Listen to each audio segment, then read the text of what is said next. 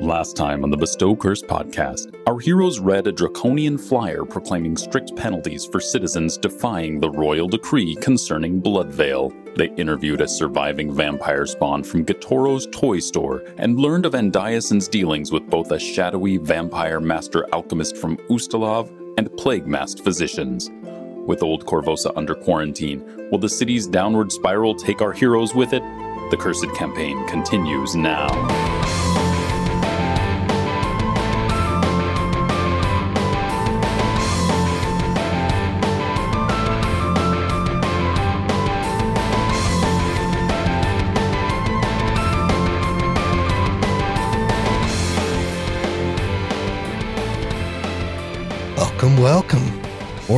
Not welcome into the quarantine. You're not welcome in the quarantine. This is a restricted area. Sorry. Sorry. The main part of the city that you guys care about is closed. This is going to be so tough to role play because none of us have any experience with a quarantine at all. No, we've Oh. never experienced that ever. Nope. Griffin and I were just sick with COVID. we did this last week. What do you mean quarantine? I don't remember any bur- bridges getting burned from my house. They didn't That's true. roadblock. you get blocked in here. You guys, you guys didn't block up all of the entrances to your house except for one. hmm. No, because it wasn't a government qu- quarantine. Hmm. Yeah. I just told Haley, I'm not stuck in here with you. You're stuck in here with me. Yeah. It's crazy that Grey Maiden's going friggin' Fedra now, you know? The Last of Us reference. yeah, yeah. Everyone knows what happens to those QZs. So, if we're going to continue that analogy, Joel and Diego are pretty one to one, and then like what Ellie Gakin or what? I guess. Yeah. Yeah. I, I could I could see Figgy being more of an Ellie though. Oh, sure. Yeah, that makes sense. Yeah. But yeah, crazy. Pretty wild. Ridiculous events. Uh, and you know, for those of you in the Carrion Crown game, you got to see your old buddy Ramoska or hear about your old buddy Ramoska again. See what he was doing uh, five years before you met him in Carrion Crown. Mm-hmm.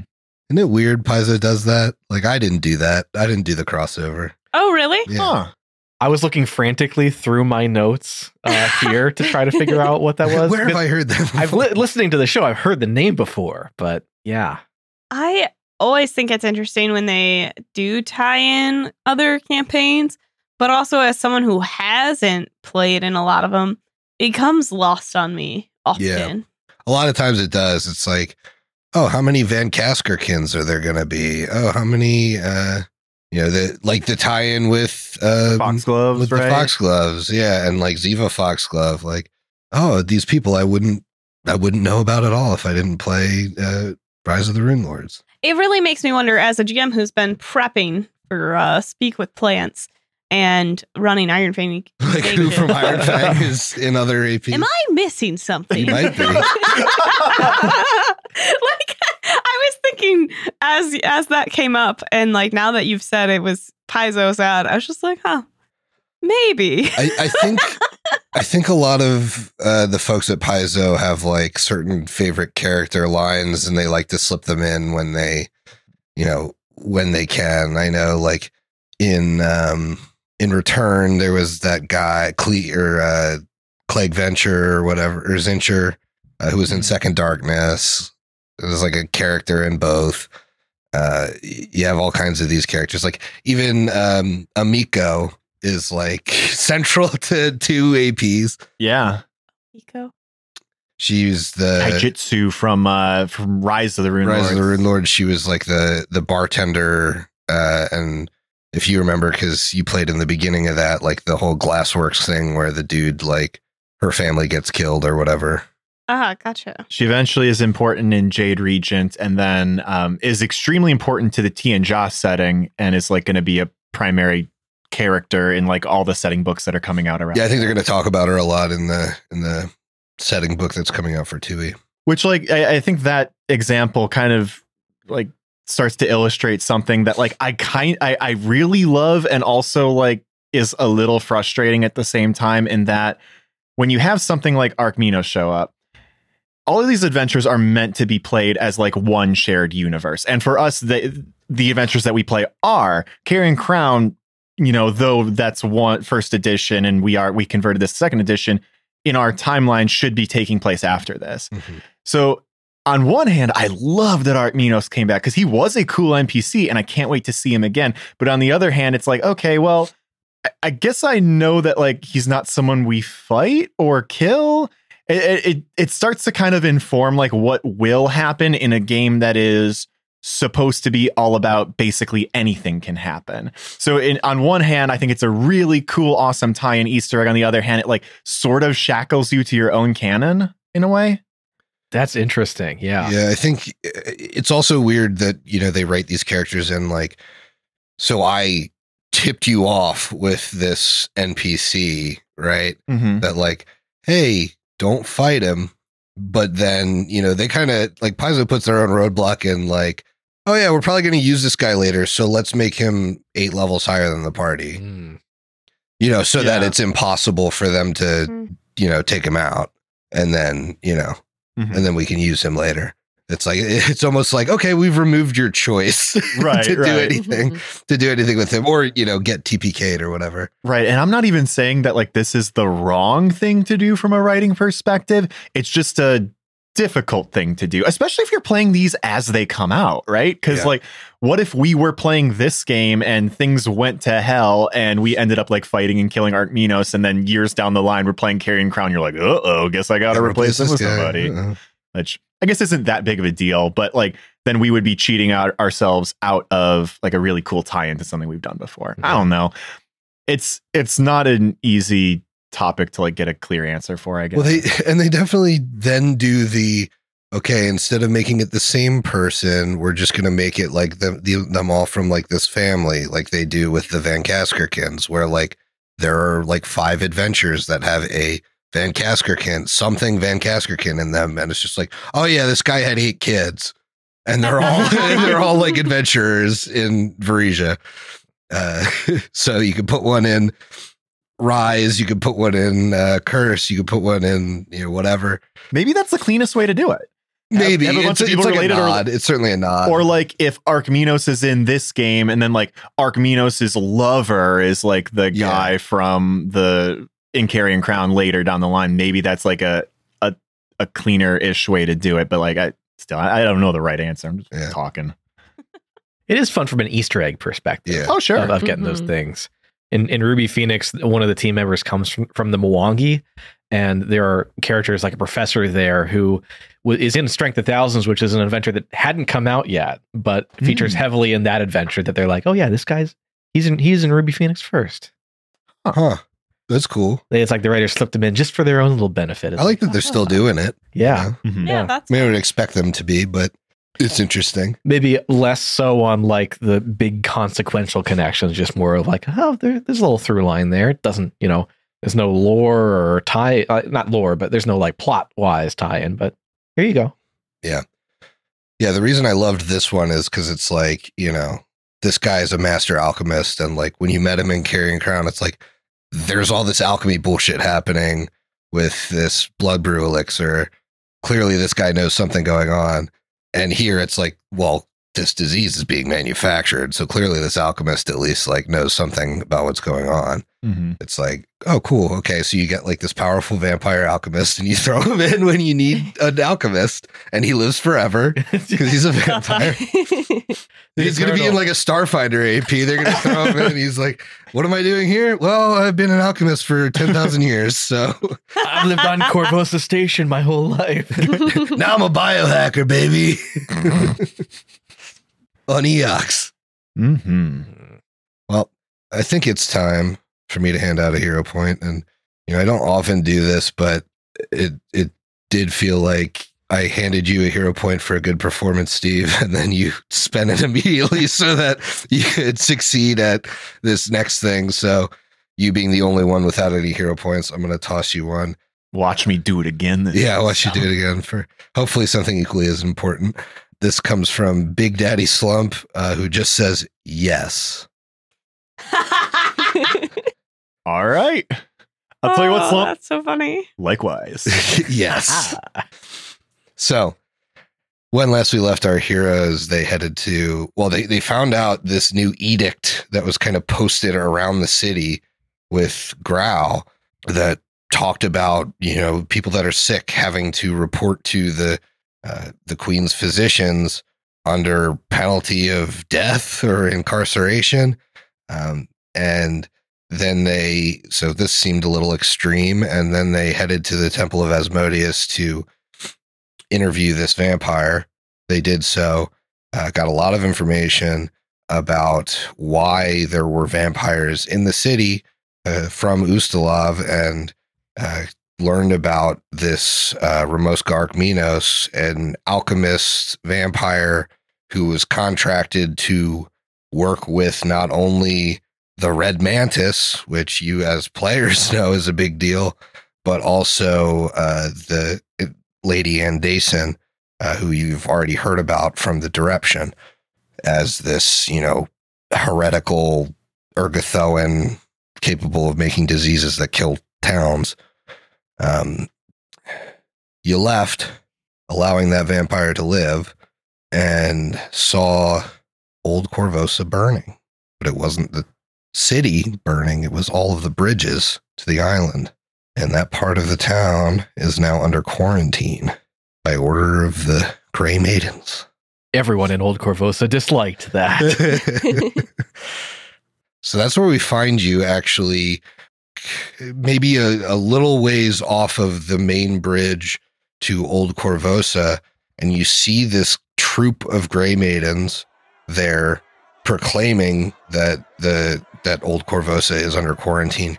You also see that there's been a barricade erected halfway across the bridge um, in order to stop people from crossing. Was it no one in, no one out? Yeah. That's what you'd think. From our recollection, are we wanted at all uh, from prior events? Are like would the Grey Maidens be looking for us off of anything we've done? I don't think we did anything illegal. Prevented that whole public execution. Yeah, yeah, you that. you did that. okay, that. that, was Mhm. illegal. You did that. Um, you haven't. You know, it's it's been some time since that, and doesn't seem like people have been like coming after you, so you might be okay. You also like killed some Hell Knights or incapacitated them at least, so Mhm. You'd think maybe the Order of the Nail um, might be after you, although they didn't seem to follow up with you either. More of a cold case that one. Yeah. Okay, okay, good to know. maybe you know you as diego would always be kind of conscious of being recognized so that might be of concern to you but i think the rest of the group would probably just stick out far less Mhm. so So I guess as we're standing there, kind of grouped up, looking at this barrier across the the bridge, Beck will turn to the rest of the party. What the hell are we gonna do? Mia, your shop's in there. My grandfather's there. He's probably worried sick. I know, and I'm worried about all of the sick people over there with Devargo and Devargo himself. This is not good. I'm not sure though we can do anything to get over there unless we go straight through the water. There's too many Grey Maidens to fight across the bridge. There's that. That's almost off the table. And maybe we can see if this is a, a times quarantine or if there, there's special allowances or whatever. It's worth talking to him. See see what the deals are. We'll gather information. sure uh vec i assume you're kind of swaggering up Yeah, yeah. So if, if if there's maybe like an officer or something, he would talk to her and just kind of open up. Hey, my, my name's Vec Relby. I'm, I'm a citizen of Old Korvosa. I've been away from my home for quite some time now, just trying to get back here. What's going on? Uh, by order of the queen we have uh, quarantined the entire area of old Korvosa seems you're one of the lucky few that ended up on the mainland side before we did so. You're not sick, are you, citizen? No, you can check me for rashes. I'm good. But I've got an elderly grandfather. It's just the two of us, and he's stuck on the island. What, what can I do? Well, the Grey Maidens and the um, Queen's physicians will still be patrolling the island. You could uh, leave an address with me, and I could, I could pass it off to uh, some some of my uh, oh, what's the word? Inferiors. Subordinates. some of my yeah, some of my subordinates, and um, and do a wellness check on him. Sense motive on that. Sure. Hey, the two groups you trust the least will be will love to check up on. right, right. 21. Mir was also gonna sense motive there. She uh, got a 15 for a, a 29. Oh, nice. Uh, you definitely think she's being uh, sincere that they will be patrolling or Old Korvosa, but by your reckoning, Mir, uh, you can kind of sense that like she's telling him something he wants to hear to get him to you know let it go. She's just placating you. It's not. I don't think she's gonna actually be able to go in and check on him, which means your grandpa and my ma. I have no idea how they're doing. Oh, that's just great. All right, miss. Well, then, when is this quarantine getting lifted? I mean, he can. What's he going to do without me? Well, it is um, it is an indeterminate uh, time frame. Uh, the quarantine will be in effect for as long as Bloodveil ravishes the city. Obviously, Old Korvosa being a hotspot uh, was deemed necessary to quarantine by the Queen How are people over there gonna get food? There's not gonna be enough for all of them. by ship. So who's gonna be sending in the ships? The the Grey Maidens, of course, those hired by the Queen, will be uh, providing care on the island. We can't expect them to uh, start growing crops on Old Korvosa, after all. I and most of the population doesn't have a ton of ton of funds there. Are we just going to be given this for free, or is it going to be cheap at least? Because it's not like they can afford price gouged goods just because we only have one way to get them. Well, fortunately, most of them will be turning themselves over to the royal physicians as the disease is ravaging the area. So uh, there should be plenty of food to go around for those that are healthy. Those that are not healthy need only um, turn themselves over to be healed. Unfortunately, those ones are getting taken care of. I'm a healer myself. I've tried to help during this time uh, before the mandate came out that you got to turn yourself in. All right, now under So- penalty of death, they will turn themselves in. For what? I, but where are they going? Where are they going to go? There's a lot of people. Oh, they'll be escorted by the uh, To where? to the hospice of the Blessed Maiden, of course. And how many people can that place hold? Can it hold enough for all of this? A whole city under plague? Of course, it's one of the biggest warehouses on the dock. Do we know what that place is? No. Okay. Yeah, I was just like, hmm.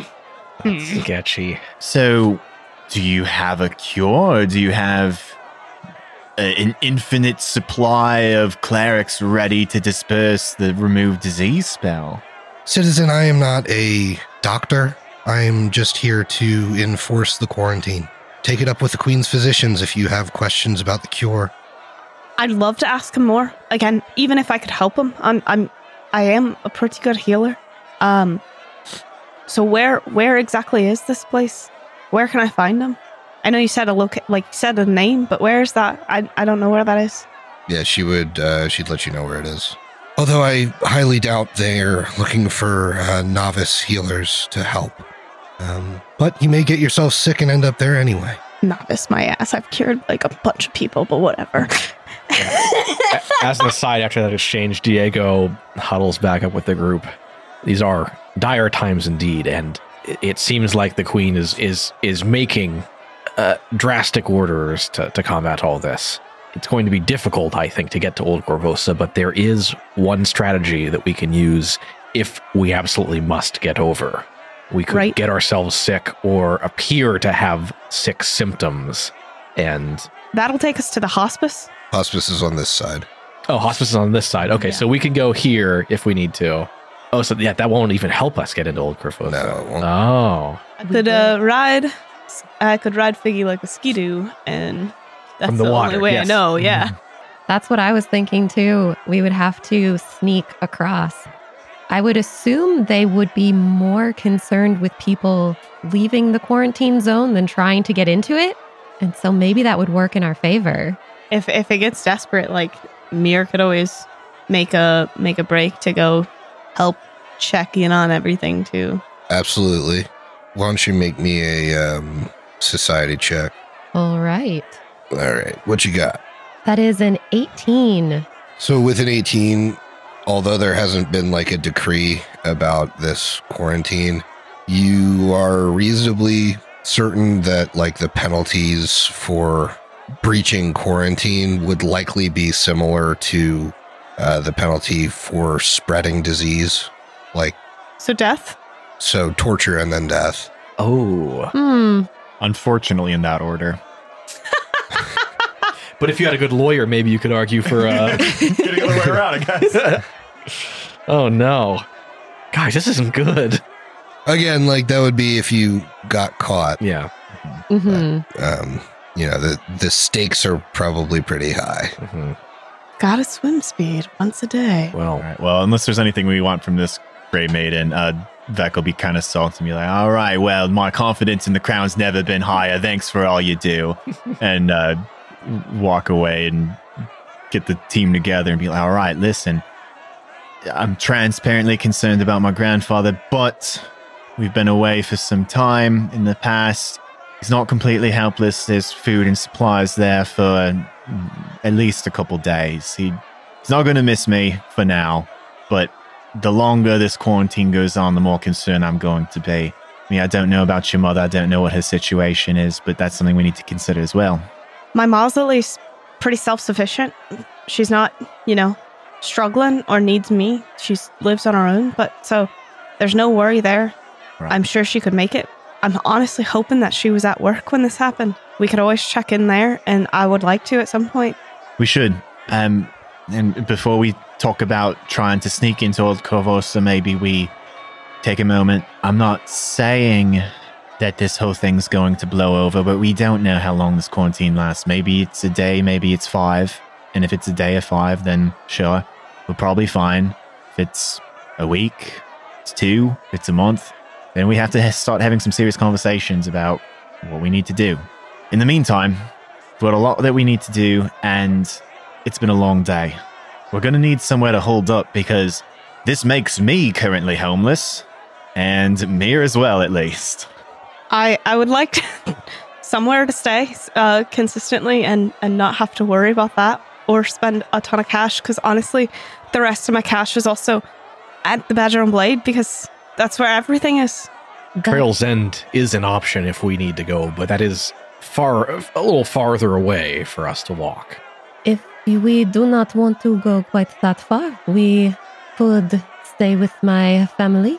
With the right explanation, I'm sure they would welcome you all with open arms. I do recall that you did owe us a bottle of high value booze. Let, In which case, I would be glad to take you up on your offer, Sylvie. let us take this one step at a time. You can uh, meet them all first. Oh, they'll love me. Let us say I met you while owning my swordsmanship. We can be a a study group of sorts. Does it matter that not all of us have swords? Uh, That they- most of us don't have swords, actually. they are not uh, too into the fighting themselves, and you know the students when they first start are not very good. So who knows? Maybe I am tutoring you as well. Sounds plausible to me. Sounds like where everyone is. That's where everyone just sound assumes my plausible. intelligence is, so it sounds right to me. All right, you know your family better than I do, Sylvie. Lead the way. Do you have like a spare starting sword or something? Just Uh, to throw on Vec at least. I've got I've got like some sharp pointy uh, razors and daggers, but Not even sure got- I know which way to stick it in somebody, you know? Sylvie actually has quite the, the way? she has quite the assortment of weapons that she has accrued, so she can pass those out for just like basic, the looks. yeah, Mhm. sharp weapon. Yeah, sorry, you guys sold all 21 of the daggers. we did do that. Hey, I have a dagger on my sheet. Perfect. Dagger's just a small sword. Yeah. we didn't trust him yet with the big one. Nope. nope. All All right. Well, we'll go to Sylvie's then. Okay, so you head to uh, the small four dice estate uh, and uh, you know make your way through the wrought iron fence or gate around the place. Usually, when someone refers to something as an estate, I don't also think small should work with it. It's small compared to other estates. I get in it. the I city. get it. Yeah. A but- modest estate. A modest estate. hmm Yeah. And when we get up to the door, Sylvie turns to the rest of the party. Just give me one moment to at least give my family a bit of notice that we will have several guests. Uh, so she walks in the front door and is going to seek out her aunt and uncle. Sure, you you find them kind of um I guess it's it's around dinner time at this point, so you uh you find your aunt kind of finishing up preparing dinner in the kitchen as your uh, uncle is is setting the table and he he kind of like involuntarily like uh drops the silverware from um from a short distance onto the table as you approach Oh, Sylvie, I was, uh, it has been a long time that we haven't seen you. Uh, welcome home. Uh, yeah. You're not sick, are you? What have you been doing during this, um, plague? There is so much going on. I have been trying to own my my swordsmanship and keeping up my studies in such a crazy time. I can only assume class has been cancelled while the, um, Bloodveil has been running rampant. You cannot have, uh, open wounds and such, well, while people are coughing into them and whatever. That that is what I would uh, like to talk to you about this evening. You see, we have formed a little study group to keep up our skills while we cannot do official classes. So Oh, a study group. What uh what houses are the other kids from? now you see, these are uh, they are on a scholarship. They are for the charity of the school. I I am one that is helping them in their their learning as an advanced student myself. Like uh I did not know Vencarlo did like classes for underprivileged youth or that kind of thing. Uh, He is a he is a very charitable man, and these so they they are displaced children then or not quite that young, but I do not know if you have heard the news that there is now a quarantine. We are safe here, but we cannot enter Old Korvosa anymore. These these friends in my study group, they have been displaced. They have nowhere to go and would be on the streets and surely catch the plague. Is it okay for them to stay here with us just for a little bit while they get their feet underneath them? well I assume if they are practicing at such an esteemed academy they will be uh of course well behaved like you always are Sylvie and you know uh, well mannered kids uh, we would be happy to house them for um you know as long as you need your uh, you know we have a couple of spare rooms are you did they come here with you or are you going to collect them or what is the They are here just right outside. Thank you, Philip. This is a a great charity on your part as well. and your aunt pipes up Philippe, uh, set uh, several more plates, please, for the guests. How many did you say there were, Sylvie? I have uh, three friends and uh, one one more bonus animal friend. Uh, you better make sure that that animal has uh, clean paws when it comes into my house, Sylvie. I do not want it tracking mud inside, but uh, we will prepare uh, three more plates. What uh, what does the animal eat? Does it eat uh, like kibble or something else? I think it mostly likes worms, but we can probably find something for him. I'm sure you could find worms out in the garden or something, but uh, I do not have any in the cupboard. Uh, we will make do. Thank you so much for your generosity. Are they big eaters? Do I need to? Uh, Uh, it, uh, you may want to prepare a bit more food. okay, I will uh, put the second pot on the broiler and uh, uh, bring bring them in. We can't have them sitting out in the porch. It will look stupid for anyone that passes by. Yes, of course. Meanwhile, outside, Mir turns to uh, Diego. In fact, how do you think she's going to explain a badger here with a swords group? I don't think that fits. I, I I plan to say that part of why I'm not so good yet at the swords swordsmanship is uh, that I'm, I started in healing, and now I, I help heal in the training sessions. Potentially, Figgy is a poor polymorphed companion. I guess we'll have to see how she comes up with that, but I'm a little worried. But at least she's got a whole co- courtyard. Maybe Figgy would enjoy running around. Maybe he can make sure there's no mice or earthworms, I guess. Yeah, as you're Take my- saying this, Figgy is like underneath one of the bushes, He's like ready. literally rubbing his back on the on the ground.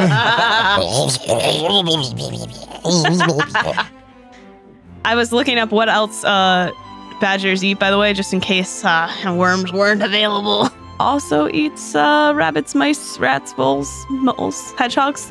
So bad things for courtyards. Maybe you can help out. Yeah. Pest control. Yeah. Well, Considering you have a full estate. exactly. Man, Figgy's been eating good. Yeah. Sylvie pokes her her head um, out the door. Before you come in, please remove your shoes and make sure we are not tracking any dirt inside. My aunt and uncle have agreed to let you stay and have some dinner ready to go. I Di- she like lowers her voice a little bit. I have given the cover that we are a study group, so uh try to fit in with that and do not worry about needing a fancy title you are you are the uh, scholarship kids at the academy Sylvia, a, a study group of what? I'm both poor and bad at sword stuff. that's No why one's going to believe that. That's why you need heavy tutoring. Clearly. you cannot defend yourself on your own and you need my help to get better in the classes we do not need to show them much of our skills but eventually if you stay for a day or two we may need to practice some sparring we can tell them I don't learn so good and was held back several times. You're Yeah. young. You just are big. Sylvie, make me a um, acrobatics check. Okay. That is a 22. Okay.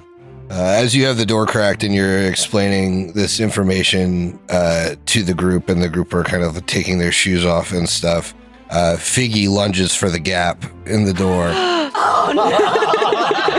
uh, and you just miss him as he scoots right between your legs as you try and snap your legs together to catch him, and you hear the like click, click, click, click, click, click, click as he runs uh, down the hall, down the front entrance hallway, and takes a turn, and then like two seconds later, you hear your aunt just scream as. Uh, a badger runs into her kitchen and you hear like um the group of you uh, enter as uh, your aunt has now jumped up onto a chair and Figgy is now seated at one of the chairs on the table uh, availing himself of uh, one of the plates of food uh, that that has been sitting there and it's like his his mouth is full he's like,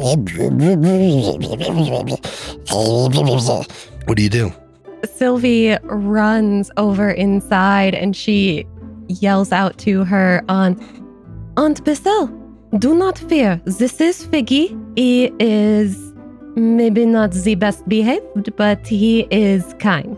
And she'll run over to the table and point at the ground.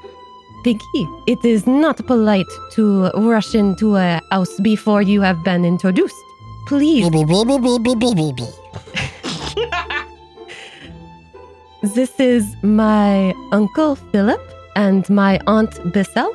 These, and she gestures behind to the rest of the party entering. These are my friends. We have Vakaris Relby. We have Pleasure. My friend Mir and Diego. Hi. I apologize for Figgy. He's real friendly. Unfortunately, a little too friendly. And also, it's usually just him and I, so he's not used to all this. And uh, she, she's gonna she's gonna go grab Figgy. Oh. Yep. Expected that one. So you grab Figgy off the chair, plop him down onto the ground. He sulks. Uh, well, it, uh, it is a pleasure to have uh, the group of you staying at our uh, at our home. We will uh, make up some of the spare bedrooms uh, for you, and um, although this um, Figgy has eaten a portion of the food, my wife has made plenty. So um, feel free to dig in. He uh, he kind of like turns to Sylvie.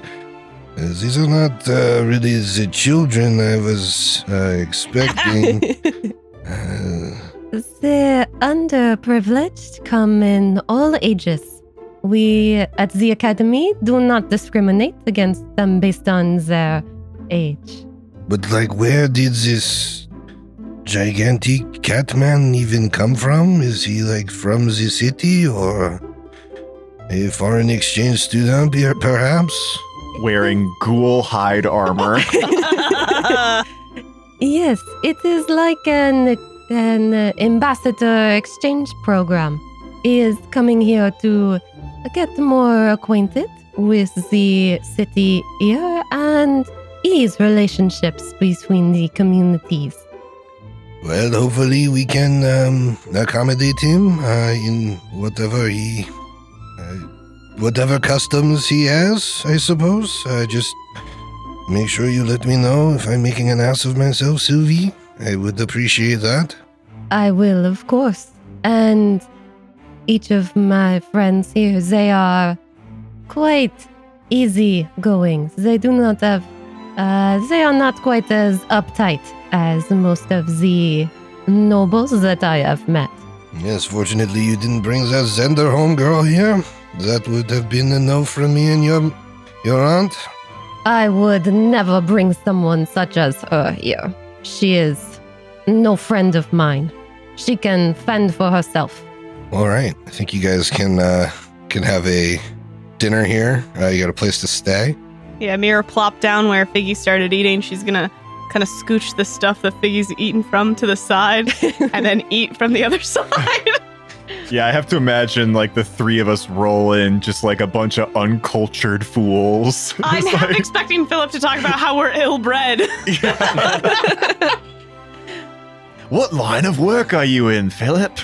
Uh, it is well. Uh, we used to be in. Um, most of the family wealth came from um, the. I don't know if you've heard of it. The um, Breaching Festival. Um, our ancestor Dyson Fordyce uh, successfully completed that, so we had a large sum of money. Uh, we've been able to invest it in um, cleaning products mostly uh, is where we, you know, get. Uh, it's actually business has been booming uh, since this uh, plague has been hitting the um, the streets. We do not, um, you know, we have remained quarantined here mostly because, um, well, there is no reason to go out and get sick, in my opinion. But, um, but people have been buying our products for sure. Ah, well, I, good for you, I guess. Well, we're bringing some news of the city in general. Old is all quarantined off, so uh, for better or worse, we're stuck outside that for a while.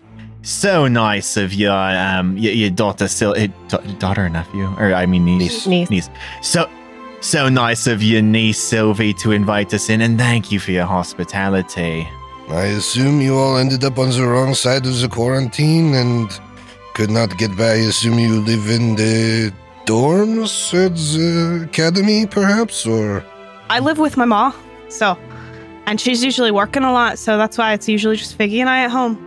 I live in a dorm like situation myself. I've got a roommate, and, um, you know, I carry my age well, and I'm younger than I look, I think. Can't believe you're giving us each our own rooms too. That's, real big. A great kindness, to be sure. How many bathrooms does this place have? I can Believe give not, you zero. a tour later after dinner. Yes, we uh, we have rooms to spare at this time. Uh, the family used to be a bit more wealthy than it is, and so we had uh, we had servants at one time, and had I mean the, the rooms are not fancy, but they all have beds. Um, I mean, having your own room, that's fancy enough for me. Not looking for anything more than that. And just a place I can, you know, take off all of this extra gear I've been carrying around, especially while the city's been kind of under siege. I've been carrying more than normal. Yeah, it's been a long couple days. We've accumulated a lot of crud and mud and everything else. And it'd be nice to just relax here in this estate. And we will all Like a do our best to keep the place very clean. I'm happy to use some of those cleaning products you mentioned if that helps and, and clean up after myself. Perfect. That would be much appreciated, um, Miss Mir. Uh, again, we try to keep a tidy place, but uh, with more hands and feet in the house, obviously more germs can spread. So, um, just do your best. Make sure you can relax as well. Um, so I think you know you guys have dinner. They maybe like prod you on a couple things about Sylvie. You do your best to like answer and um Oh crap, Sylvie, do they know you have magic? That's, that's something you should have prepped us to not mention. That's probably not something they have seen too much of, but they they don't really know much about uh, Sylvie's mom. So there's some unknown in her lineage, but yeah, they don't really know much about. Oh. So, like asking you openly at the table to do some prestidigitation to clean up Figgy's fur, probably not cool, right? Is No, that we'll, one of like- the ones you have? Yeah. we'll work our No, way sure. through things. Yeah. okay. like Sa- Sazzy is invisible and he's like been around Sylvia's family, so he's like flying. Sh- you you all feel him like when it's your turn to like answer a question, you feel like a weight on your shoulder. He's like, "Shut the fuck up! You can't do that. You can't." listen, listen. Hey, no, no, you gotta want to just tell him. As as that's happening, you hear off to the side. Yeah, Philip, and then the hag underwater said that no, no, she no, no, knew no, no, something no, no, about no, no. Sylvie's Shh, parents. shh, shh, stop it. He's showing between that and no, no, the the outer fork first, I just then the inner one. You I go also out feel to like- in, out to in. Figgy gets a little too much. Sassy just sits on top of Figgy. Holds his fur. Absolutely not, man. Yeah, don't, Pancaked them down. don't slurp the noodles. That's not the way. You, you gotta twirl it with the fork. I feel like there's a lot of rules here. Sazzy is like busting his ass across the uh, us and plus Biggie. He's sweating. He's, uh, I've been in combats more mechanically complicated than the order of cutlery here at this table. I think Sassy's gonna need another thimbleful after this. Vex pocketing silverware. No, he's not. No, he's not. You Open up their home. you don't even have any thievery. That would be mere. oh yeah, just bumbling. All right, so uh, so you get to rest here, and I kind of want to talk about uh, level ups now a little bit because you know we reached level six last episode. We didn't really get to talk about it, so uh, let's go around the horn. Give me um, give me kind of the the highlights, the cool stuff you got at six. Uh, I don't need to hear every gritty detail, but um, interesting stuff for sure. Well, I can talk about what Mir got. Sure. So between the horrific amount of sludge and nastiness, The poo. poo, and then she saw the bridges literally burning and all of that debris going into the water, which is ag- actually against it's an, an anathema of one of her orders is to like being all this pollution of water. Uh, so I'm uh, Mir's gonna be very upset by all of that together, and she dove further into that and picked up advanced elemental spell um, under the water order, and that are the wave order. And so now I have the pulverizing cascade spell as a focus spell, and I get an additional focus point. So that's one. In addition, she is feeling the need to be a little bit faster on her feet, a little bit faster on the pickup. Uh, so for her rogue side, especially during some of those fights where we're fighting so many enemies, she just wasn't felt like she was clumsy with her fingers. So got um, through the rogue side a uh, quick draw, and then lastly, and this is really important, and you guys are all gonna know why I would have picked this. I picked robust recovery, uh, which is important because I learned folk medicine to help recover from diseases and poison. Using it makes me especially resilient, but also when I treat a disease or poison, or someone else uses one of those actions on me, it increases the circumstance bonus to on a success to a plus four instead of plus two. Also, if the result of the saving throw is a success, it goes to a critical success. So that's especially important with any sort of virulent disease. That's especially like Bloodveil. That's Nice. especially important for any sort of really severe poison too. So one success is a critical success. Massive, huge. Yeah, that's really big. So you can uh, kind of imagine between all the healing she keeps doing and all the treat disease, that's why that got picked up. Sure. Yeah. so Diego has gotten a little bit better at at fighting as we keep going through all these brutal combats. At level six, taken a a feat that's hard not to take at this level for a barbarian and other martial. He's got attack of opportunity now. yeah. Ooh. So a laundry list of conditions that could provoke that in combat for him. He could be he's going to be probably using his reactions for a lot of that now. He's also he's been spending some more time with Gaken and sort of meditating with him and focusing on that connection with him. I like to think in this city there is a there is a tapestry of emotions, strong emotions now, given this pan, the, the the whole quarantine and the this this plague and everything. And the occult is all about those connections. So it to it to you know before he's he's growing in power, that might have all been like a muddled bunch of of kind of hard to decipher things, just like bad omens that he's getting. But through his study, he's able now to hone in more on specific connections and isolate them. And he's got a strong connection with Gaken to kind of study, like a, a connection to the spiritual realm. So he's got some basic summoner spell casting now. And uh, one of the feats that I took as well is like reading psychometric resonance, where you can sort of pick up the psychic impressions left on objects by previous owners. So there's a couple there's a couple things that I've got on my sleeve that kind of plays into that that he's able to now like either by touching an object or by studying it sort of brush up and and, and pick up on the significance that something might have. As well, he's also meditating with Gaken a bit and focusing on that ethereal aspect of him and at, times he's able to like take on more for temporarily uh, more of an aspect of Gaken's form. You can see sort of multiple images at, at, the, at his the peak of, of his of his concentration and focus, and he looks himself to be a little bit more like a like a duplicate or like a like an ethereal form too. So. Uh, some magic that he might use in the future is evocative of, of those things. Yeah, I like to think of it as like when you when you like sit and meditate with Gaken here, it's not just you that appears when you do this. It's nine lives. It's like you see like the Shoanti man appear, like these these figures all around you. Some you recognize, some you don't that all kind of like appear in the moment when you cast this spell, but they all move exactly like you. They all are you at once. I love that. That's super cool. Plays into sort of the animism ties that he has as well too. Anime? Animism.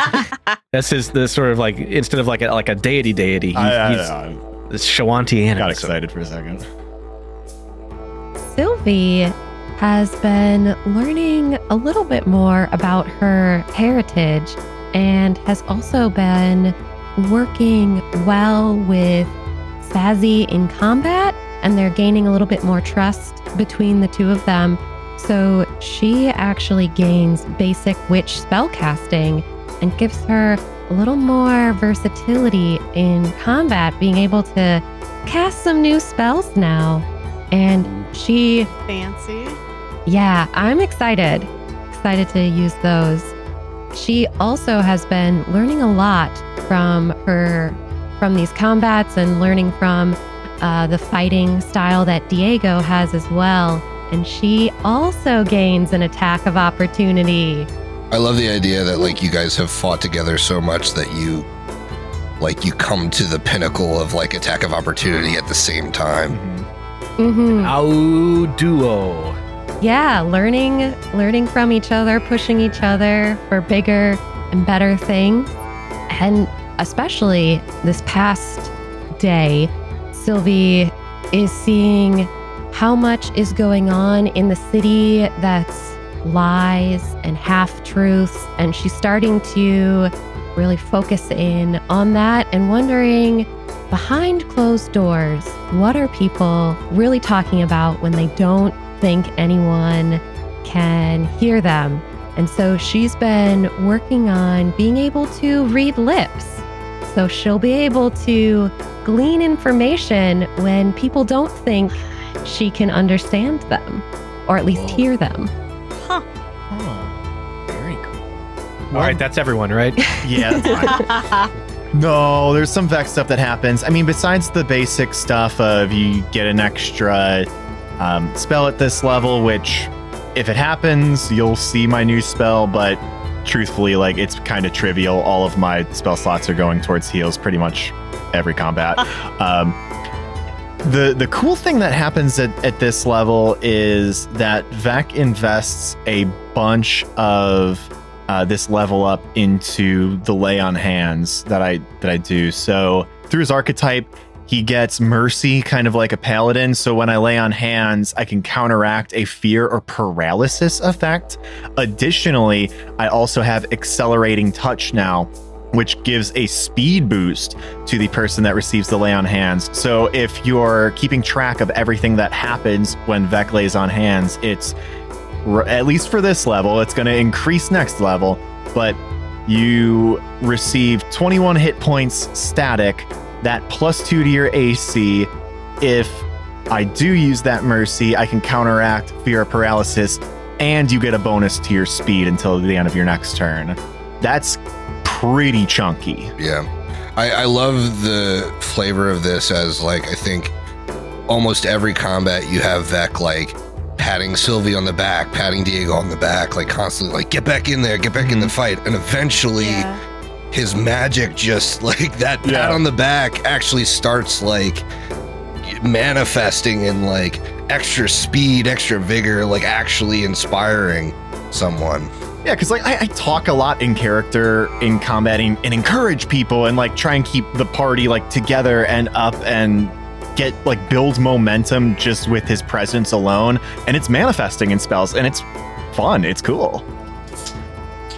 That's pretty much it though. Nice. So you guys fully rest and fully get the benefit of this level up. And I want to know what you're doing now. Hmm. It's a great question. Lounging about in a feather bed. Yeah. this this doesn't have to be an immediate thing, but one of the things I think long term it would be good for us to like try to keep our ears out for is to hear if anyone's found like a like a hidden like smuggler's route into old Korvosa. Hmm. If there's if there's some like way people are kind of getting around uh the quarantine, we might want to know about that.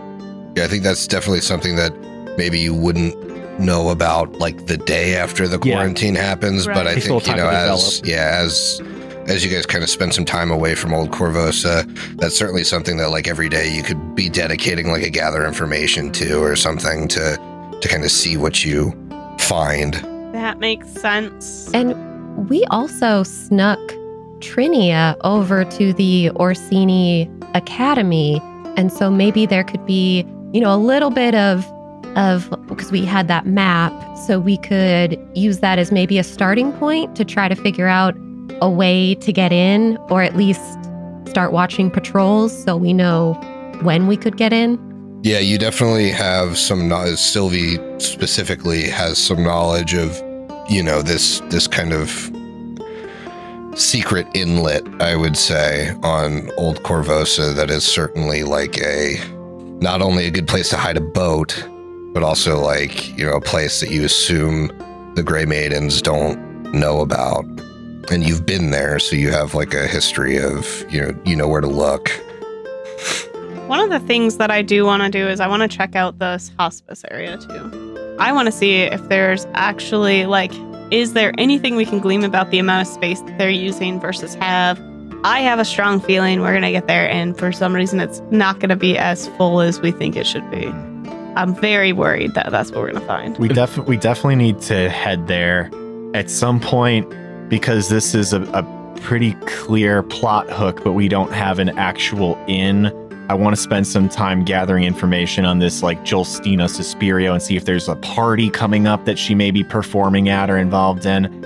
I, I think that's the next thing we're supposed to do, But we but can it's kind also, of hard to tell. I mean, we can always check, go see if Mir's like go check on Mir's mom Mhm. because she was supposed to be planning for a party anyways, and she might be able to ask too if anyone else who's like because the workers all talk, right? Oh, Sure. Like if, Mm. if it's not, even if like it's Even if not it's not that, that party, party- she probably knows, right? Right, because yeah. if there's other people planning for a party, suppose like you would think that all of the workers of the house are Mhm. probably buying party supplies in like the same areas, which means they might be talking, which means that other workers might know the other stuff coming up.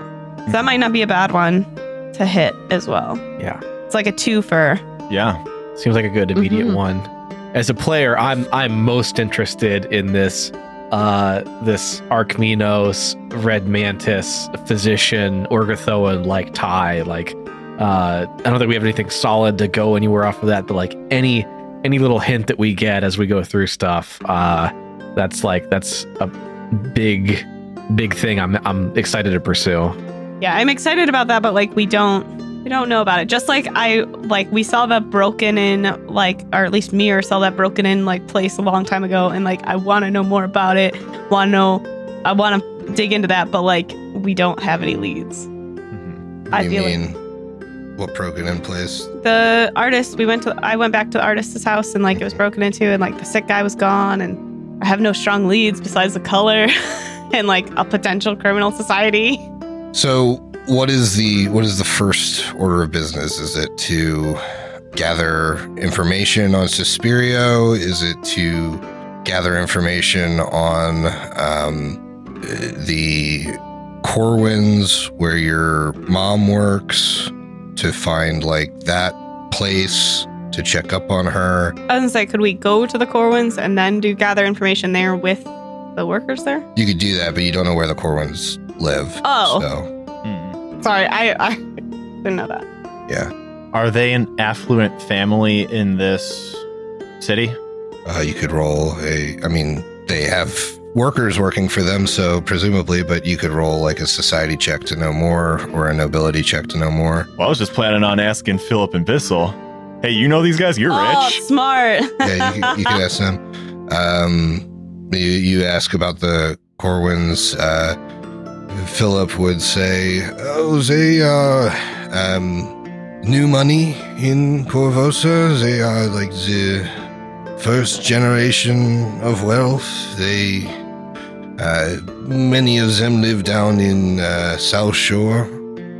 Although I don't know exactly where you know their estate is, but."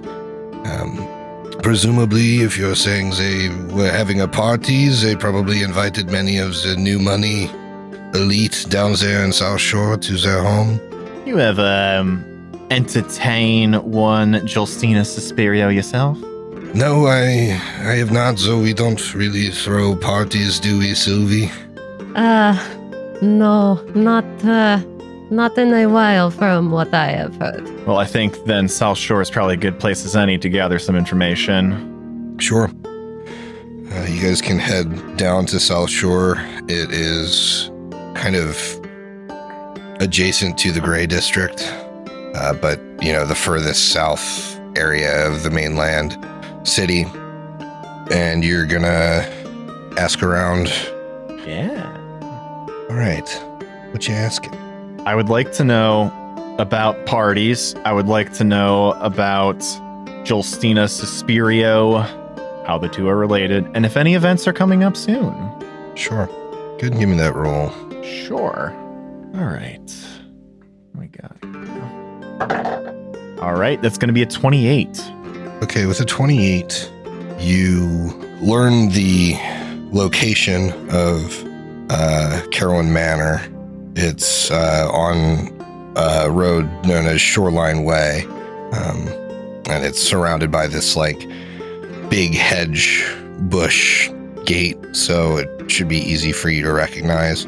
You asked about parties. Um, they did recently throw a party uh, about two days ago, and uh, you asked about Suspirio and someone who seems a little like miffed that they weren't invited to the party would tell you that yeah they think uh, that might have been one of the entertainers at the uh, party. Hmm. Are there any parties coming up that may uh, draw in this Suspirio? You uh, you don't find out about like any upcoming parties. Gotcha. Uh, so at least like within the next week, I think maybe the you know the quarantine and all that kind of business has maybe spooked people from um, throwing a party just now, and like the new edict about like sick people. Well, then the path is clear. We must take it upon ourselves to throw the biggest party Korvosa has ever seen. What if we did, though? We'll do a warehouse party in the uh, the Hospice of the Blessed uh, Maiden. Blood sprinklers everywhere. That's actually a quick, quick, quick way to be put to death, maybe. Yeah. That's why we should throw it in the gray district. Hell so we're just- Already ready to die. Well, I guess we we know she was at a party at Carowyn Manor. What next? Maybe she's been talking about her next gig. Maybe someone at the man, someone who was at the party might know about what she's got planned.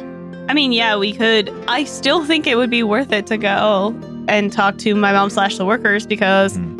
they might know. I'm good for that. Uh, they may have talked to her as a performer too.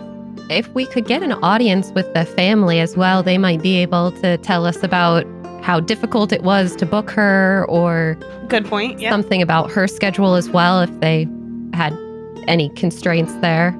Yeah. How'd you schedule this? How'd you how'd you make contact? hmm Sure.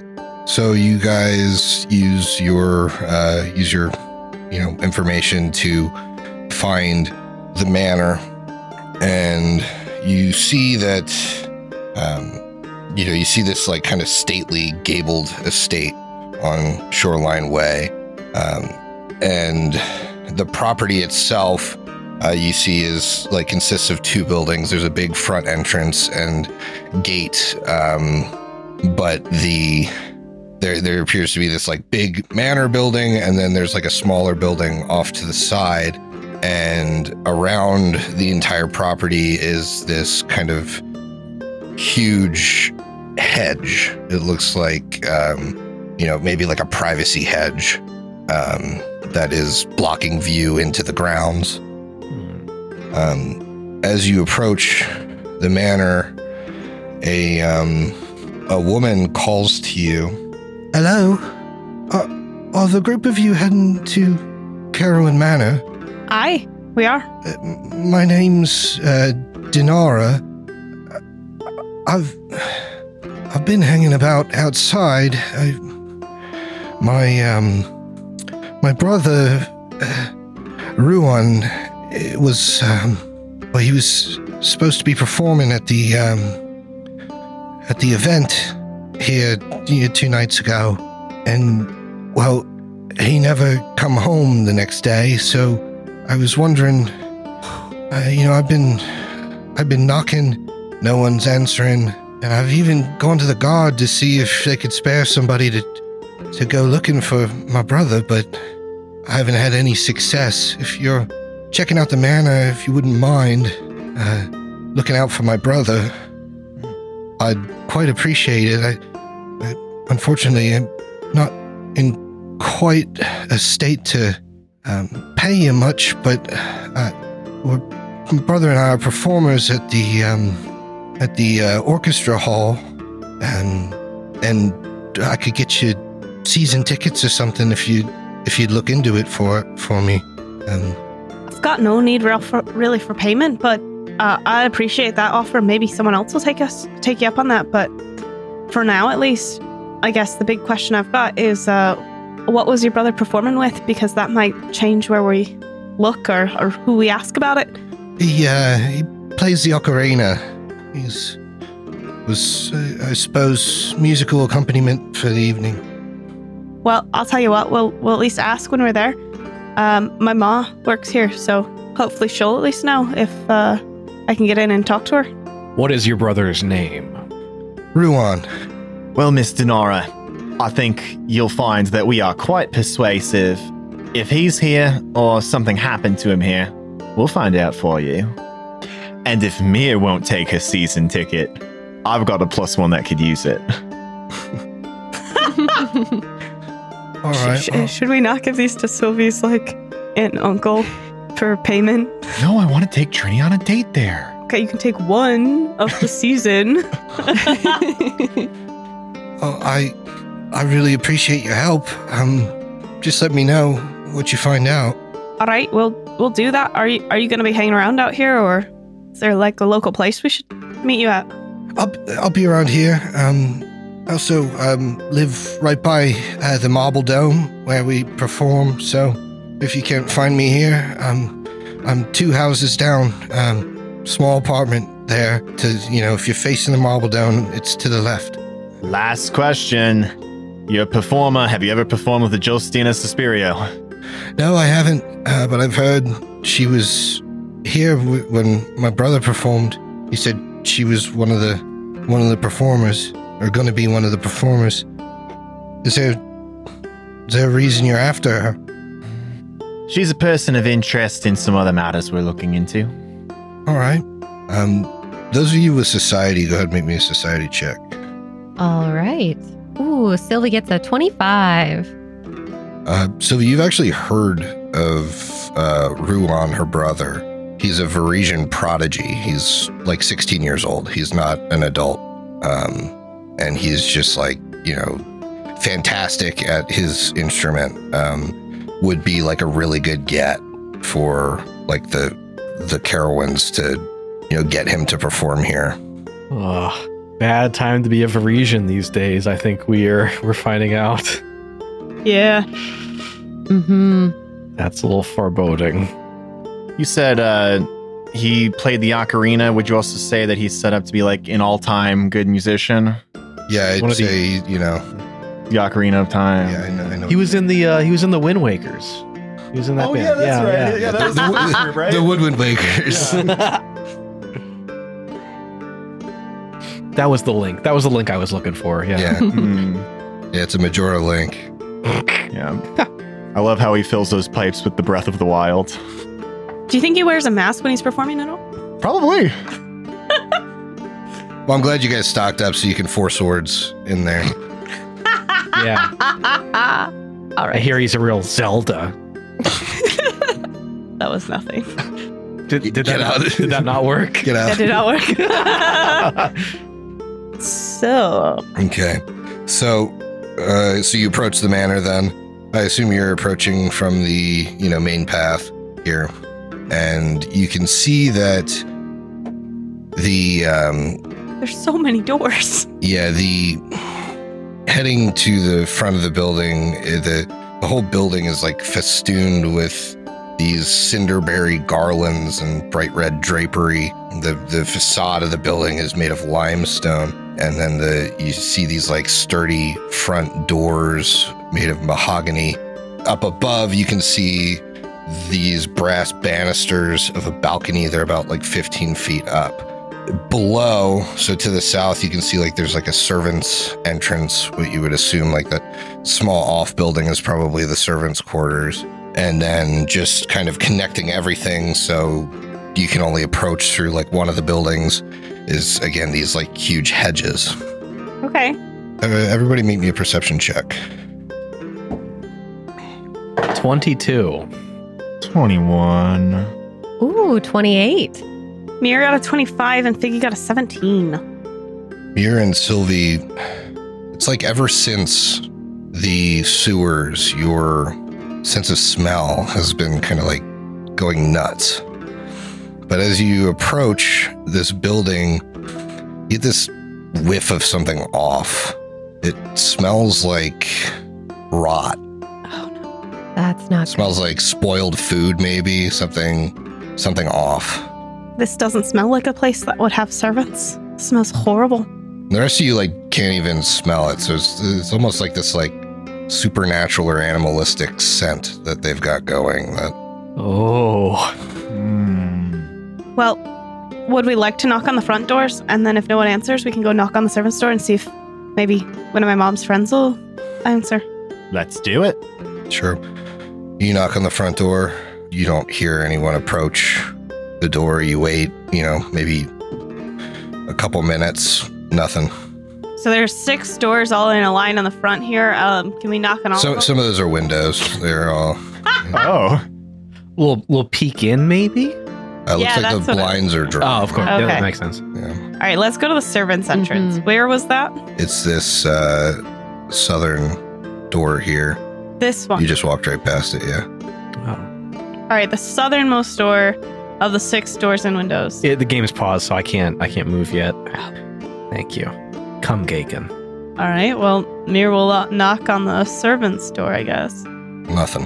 Okay, time to scope the building and see if there's anywhere we can see in. Can we just maybe open one of the main doors and just peek in to get a sense of like just in there? Sh- Sure, if it's not locked. I would assume, you know, front doors of a, a place like this might be locked. If we check the handle, is the door locked? The door is locked. right. Tarnation. So let's scope the building and see if there's any windows open. So, as you kind of circle the building, it doesn't appear that there are any open windows. The bottom, like servants' quarters building, doesn't appear to have an outward facing door. It's just, um, you know, it, it's like walls of the building. Um, you think that, you know, it would be very possible to climb the, um, th- these these bushes here, it'd be very possible to um, force entry. You don't know that it's like come to that, but you know you you have both thievery and you know a very strong catfolk man that could probably Mhm. you know open a door or a window here. Uh, but as you kind of circle the property, again, there's there's no Is th- this uh big bush with the blue like berries in it? That's the hedge. yeah, that's the hedge. Gotcha. So we can't go past that. Not without climbing over. Hmm. Dang. Okay. Are there higher up windows that look like there maybe aren't curtains drawn? Because Sassy could fly up and take a look. The balcony. Biggie has a climb speed too. Yeah, you could certainly get up to that balcony and see if you can, you know, look in from there. As dangerous as it might be, uh, Figgy would climb over. Could, could also climb over the hedge and give us like an idea of anything dangerous and scurry back. And Mhm. Sassy could fly while invisible too, so he could Oh. potentially be undetected if they don't have other magical seeing or something on. hmm Um, I'm gonna grab the Saz man here and see if he can look inside. Yes, he can. So yes, the windows upstairs are not curtains drawn. You send Sazzy up, and he's like, "All right, but this is like your big favor for the day. You know that I'm gonna get invisible and fly up here all by myself." It would be a great help to us. I will not ask anything more from you. He gets up to the balcony. You you see him kind of flash out of um, of sight, and very quickly he flutters back to your shoulder, pops back into view. His dead bodies all over the place in there. Oh, is that? all over the floor. But Oh, no. there's there's like uh when I looked up there, there was a guy, like this really big guy in like a butler outfit. He was just kind of like standing there. I, you know, he didn't really move much. Um, all these people got like this bloody masks on the ground. It looks like it was like a masquerade ball gone wrong. Oh no. Time to go loud. Yeah, I think hearing that, Vex like, all right, we know something awful happened in there. We got two options. One of them's calling the Korvosan guard, and the other's doing this our style. And I don't think we're calling the guard, are we? I don't think so. They've got enough on their hands. Diego draws them all. It looks like it's just us. All right then. I can uh I can try and pick this lock. All right, trying to pick the lock. Yeah. It's a thievery and then I have the I have s- uh thieves tools infiltrator hmm and those give me a plus 1 item bonus to uh pick locks and disable devices. Perfect. This would be certainly applicable for that. Okay. Make me a thievery check. All right, let's see what I get. And that is a 13 on the die for a 25. Hmm. Solid. Yeah, with a 25, you don't manage to open the door. All right, it's time to bust it open. It is time. I will draw my striking war razor. Sure. Uh, at this point, Diego steps forward, I assume, to attempt. Yes, I will have my maul nearby, but I will take my crowbar You take the crowbar out. and Okay. attempt to open the door with an athletics check. Uh, that one's a window which you're in front of, Oh. so you're gonna want to pop over here. Okay. The, these two are the double door that you and me are in front of right now. Okay. I know it's a little hard to see it's like a sliver of a wall. Yep, yep. the map's got uh, 10 feet outside of the building. Okay, that is a 27 to force the door open. A 27 successfully forces the door open. Boom, boom. You open the door and you see shuffling in the hallway Oh, Crap. this group of revelers in masks dancing with one another, but in this mechanical, shuffling way. And now all of you smell the stench of death as it flows out of Carowyn Manor. And you hear a voice from upstairs. Oh, it sounds like we got people we got a new group of playthings coming in. Oh, that's so exciting. Maybe it'll be something that my Rolfie will love to take home. We Oh found her. no. She has been located. Oh, And I think we'll continue the curse campaign next time. Oh, ah. I'm It's going so excited. down. oh my god.